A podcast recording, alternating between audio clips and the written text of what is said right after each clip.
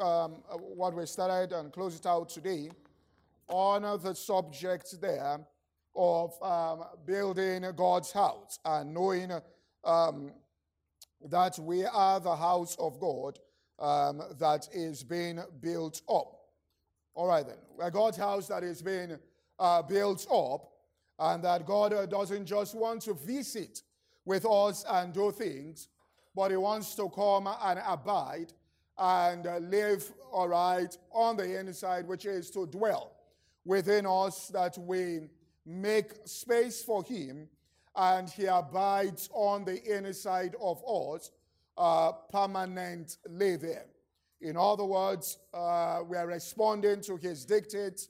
Uh, he has found a host where He can express Himself fully without any hindrance or any form of restraint. And in order to look at this today, I will re examine again, all right, the concept of the tabernacle of David. And essentially, uh, in the past, I've only focused on one, uh, but God began to show me some other things about that tabernacle and the fact that there are two elements to it. It is not just the fact that there they sang praises unto God, but another very strong element, and we see this in the writings of David, is that he related to God as a merciful God, uh, a God that was inclined to forgive him of his sins and trespasses. And therefore, what we have in the tabernacle of David, and when Solomon built the temple at the end, that was what they did. I will see that at the dedication of the temple. It was the place where the mercy of God met with the praise, all right, of man. In other words, our praises unto him now meets with his disposition of mercy unto us. And it's this praise, all right, meeting with mercy that causes grace, that supernatural enablement, to be released into our lives. But for us to understand the subject of mercy and forgiveness of sins. Because I believe that a large part of the body of Christ, particularly uh, the, the kind of charismatic word of faith folks, all right, skip that aspect of the gospel of Jesus. And that's because, you know, we believe, and it's correct, we are the righteousness of God in Christ. So people now begin to debate and say that, well, you know, I, I am the righteousness of God in Christ. And people even argue as to whether or not they should confess their sins, all right, and, and whether they should ask God for forgiveness because they believe that, you know, once Jesus died, he forgave us of all our sins. Uh, but, I mean, that's a very dangerous doctrine. And the reason is, once the consciences of people are seared, the Bible says that you will make a shipwreck of your faith. In other words, once your conscience is no longer alive, you sear your conscience and you deaden the voice of your conscience, the faith there is going to be, all right, you're going to make a shipwreck of the faith. In other words, the guide, the rudder that is on the inside of you, the compass that is inside you, that helps you and guides you there, it has been destroyed. And so what we have is Paul saying that it seemed good to the Holy Ghost and to my conscience. And there was the ministry of the Holy Spirit within his conscience through which he navigated issues in life. Uh, but we, we have to understand, and I have to go back and teach it so that we understand from the beginning. And that man is actually is a spirit being because God is a spirit. We were created in the image and likeness of God. And God, and so we also are spirit beings. And what we do is we inhabit, or the body is the host of ourselves. So this body that we see is not the real you. Uh, the real you, you are a spirit being, and you live inside this body, which is your house. That's why James said, let's, let's look at it in the book of James, James and chapter 4 here, uh, to explain this. James chapter 4, no, no, not James 4. Um, James and chapter 2. It says in verse 26 For as the body without the spirit is dead, so faith without works is dead also. So the body. So when somebody, when we say, or people say somebody died, what they are really saying is that their spirit is not that that person died, is that the spirit, who they really are, they have left their body to another destination. So the body therefore drops down and it is lifeless. That is, the person who inhabited that house has left that particular place and moved somewhere else. That's simply what has happened. All right, so nobody dies in that sense. What happens is you change your location. Now, what's the evidence of this? We see this in Luke chapter 16. I have to start from the beginning to explain this so we'll get it. Luke chapter 16, all right, when we look at it in verse 22. And it came to pass that the beggar died. So if we say the beggar died, we simply mean the spirit of that beggar left his body and was carried by angels. So that person was still alive, but the body there was lifeless. The angels carried the spirit into Abraham's bosom. The rich man also died, all right? It means his own spirit also left the body and was buried. And then in verse 23, to show that they are still conscious it says, and in hell he lifted up his eyes. So he was still alive. Being in torment, he felt things. And seeth Abraham afar off, he could see. He just left his body. And Lazarus in his bosom, verse 24, he cried and said, Father Abraham, have mercy on me. So he recognized who Abraham was. And he said, Have mercy on me and send Lazarus. In other words, he was saying They send Lazarus that he may, so he recognized rankings that Lazarus should be sent. So he was, he had his memory there, that he may dip his finger in water and cool my tongue from tormented in this flame. And verse 25, and Abraham said, Son, remember in thy lifetime you received good, thing, good things, likewise he evil things, but now he is comforted, you are tormented. Verse 26, and beside this there is a great gulf, so we can't pass. Verse 27, all right. Then he said, I pray therefore, Father, Will you send him to my father's house? Verse 28, I have five brethren. So he was conscious of the fact that he still had five brothers on the earth. Or if I'm saying, yeah, this is not somebody that, that, do you get what I'm saying? This is somebody that changed location. All right? So what we're saying is you are a spirit being. Now they carried the body of Lazarus and they carried the body of, all right, the rich man, and the family members will have been crying that he is dead, but he was alive just somewhere else. That's why the Bible says that as Christians, that one of the ways in which we show our testimony is that when somebody dies, all right, we understand that his spirit has left his body to another place. And Paul said, I'm in a strait betwixt two, having a desire to depart. That's him. All right, to leave the body eh, or to be with you. He said, to be with the Lord is far better. But it's more expedient for you that I'm with you. So it is when somebody leaves their body, all right, it is our loss, but well, you can say it's the gain of, of, of, of you know, they go up to be a lot. But the idea that they have died, and you know, no, that's not the idea. All right, it is the body that dies, that person does not die. So that should show you that you are more than this body. So the interesting thing about you is that nobody has ever seen you. Nobody knows how you look. We know how your body looks. Are you following what I'm saying? You inherited the body from your parents' genes, but who you really are, we haven't seen. So when somebody comes and tells you that, you know, you are going to fail, he doesn't know what he or she is talking about. So all these ones there me I'm going to fail. They don't, they haven't seen you. You are invisible. Are you following me saying here? And the Bible says, No man knows the things of a man except the spirit of that man. So nobody can define you and make proclamations over you. Do you get what we're saying? So if they look at you and say, You know, you are terribly fat, well, you say that the body I'm living is, do you get what I'm saying? All right. So what happens is you have the spirit there, who is you, And then we've got to understand that man is a tripartite being. What do we mean by that? Threefold. Now, so we get this. First Thessalonians chapter 5 and verse 23. I have to go to the beginning and explain it. And the very God of peace sanctify you wholly. I pray your whole spirit, your soul, and your what? Body. So you are a spirit being, you have a soul, and then there is a body.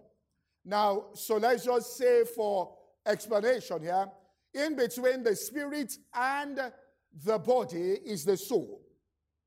Now, when the body controls the soul, then that person is carnally minded. When the spirit controls the soul, then that person is spiritually minded. Do you get what we're saying here?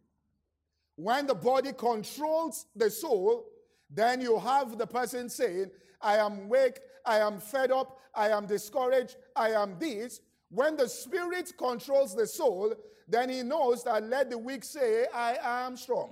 Do you get what we're saying? Now, how do we know who controls the soul? The words you are speaking. Now, you can make yourself feel any way you want to feel. If you feel discouraged, you can encourage yourself and get happy in 30 minutes. Because the Holy Spirit that resides on the inside of you can pump joy into your soul if you do it right. Do you get what I'm saying? Now, what you are seeing now is that the mind is being governed by the body. So you see the physical world. But there is the spiritual realm also, which is what Paul was now praying. That God will give you the spirit of wisdom and revelation, that the eyes of your understanding will be opened up so you can see into the realm of the spirit at the same time see into the physical realm. The reason why we only see the physical realm was after Adam ate the fruit, he thought his eyes would be opened. Actually, his eyes got closed. So all he now saw was their nakedness, which means they became body conscious. All right? So God wants to open up the eyes of your soul there. That's what is the eyes of your understanding. That's your soul. So you can recognize spiritual things as well as physical things. All right? So it is either the body is expressing itself through the soul, or your spirit is expressing itself through your soul. So it is the soul that actually changes. All right? So when you got born again, when the Bible says you are created now in righteousness and in holiness, he is talking about the state of your spirit. He is not talking about your body, neither is he talking about your soul. When you say, I am saved, you are saying, My spirit is saved. You are not saying that that's what you are saying. In other words, the day you got born again, a new man came into you, a new spirit, but your body remains the same and your soul largely the same, apart from the fact that the entrance of the Spirit and the Holy Ghost, all right, some areas within your soul immediately get cleansed, just to make you know that somebody else has come on the inside. But largely, all right, you are you are largely like that. So the soul. So the Bible now says the process here of our growth in Christianity is the renewal of your mind, which means that your soul now is getting renovated. Your soul now is getting more inclined to spiritual things. It tells us, receive with meekness the engrafted word of God, which is able to do what? Save your soul. So we are now talking about the salvation of your soul. But when you got born again, your spirit man was saved. Now, your body is not going to be saved because what God has done is that there is a new body. All right, this is not teachers, I don't want to go into it. That you are going to be given that is, all right, in compliance with the new seed that is on the inside of you, which is the incorruptible seed. So when Jesus was raised from the dead, he now was in that new body. So what Jesus did on the earth was to show us how you could, all right, being with a right spirit, you're called live inside of this body and walk above sin and, and still live right inside of this body. All right, he showed us. But at resurrection, his body changed And that's the body that we're going to have, and it is going to be replaced. So, as we grow in Christianity, there's a greater expression, right, of. So, that's why if your, if your childhood friend or member of your family as a Christian, now you can be forming another, but it's those people that will tell us whether you have changed or you have not changed. Because they know your soul. They know how you react to things. So when you react, ah, they say, this guy, you are still how you are in boarding house. What, what are they trying to say? It means you have not renewed that part of your being. It means the word of God has not gone into that part of your being and changed it. It means basically. Now, for you now to say, now this is what people say, you don't know who I am. If you know the village I'm from, what are you saying? You have departed from who you are in the spirit now, and you are now asserting your fleshly. Do you get that's what I'm saying here? In other words, you are saying that this soul, you remain the way you are. All right? So it's the, it's the spirit that is the real you. Uh, the soul there, all right, needs to change. Now, the soul, therefore, we can see is the battleground. That's why the Bible says, casting our imaginations and every high thing that exalts itself against, against the knowledge of God, bringing into captivity every thought. So the soul is the battleground. When the Bible says the cares of this world, they enter the soul. The deceitfulness of riches, it's the soul. And the lust of other things is the soul. Choke. In other words, those things, the flesh now has choked, all right, the expression of the life that is inside your spirit. So when the Bible says the spirit lusted against the flesh, and then the flesh against the spirit, Jesus said the spirit is willing, but the flesh is weak. All right, so are you going to yield to the flesh or are you going to yield to the spirit? Because spirit is willing. So he said, enter into the place of prayer in order to get life from your spirit to influence your soul. That's what he's saying. All right? Now, but what you have got to understand is your life as we see it now is not a reflection of your spirit. Your life is a reflection of your soul. Do you get what I'm saying? Okay. That's why John said, I wish above all things that you prosper and be in good health, even as your what? Soul prospers. So the more the soul gets developed, the more, all right, the life of that person will change as the soul, all right, gets developed and it matures. Now, the second thing, therefore, you've got to understand is receiving from God is not a function. Let me explain because this is what we've taught in the past and just confused people. It's not a function of your spirit. Is that where I, I received it in my spirit? Let's say receiving is a function of your soul. Now, because your spirit is perfect, so where the real problem is, is the soul. That's why James said, if any man is double minded, let not that man think he can receive anything from God. Why? Because the soul there is oscillating between the flesh and the spirit. It says, let not that person think. It says, receive with meekness the engrafted word of God. Where are you receiving it? Into your soul, which is able to save your soul. So the word is going into your soul, all right, saving your soul, and that's how your life begins to change and things begin to, to change there. So we also have the soul there, is where you have the, the mind, is where you have the emotions, is where you have your memory. So when Lazarus, uh, rich man was there and said, I remember Lazarus, I remember his spirit and the soul. So you are a spirit being, you have a soul which God gave you to express life, and then you live in the body. Now, because of the fall of man, the, the body now begins to dominate the soul instead of the spirit there. So we have in Psalm 42, verse 5, the spirit speaking to the soul.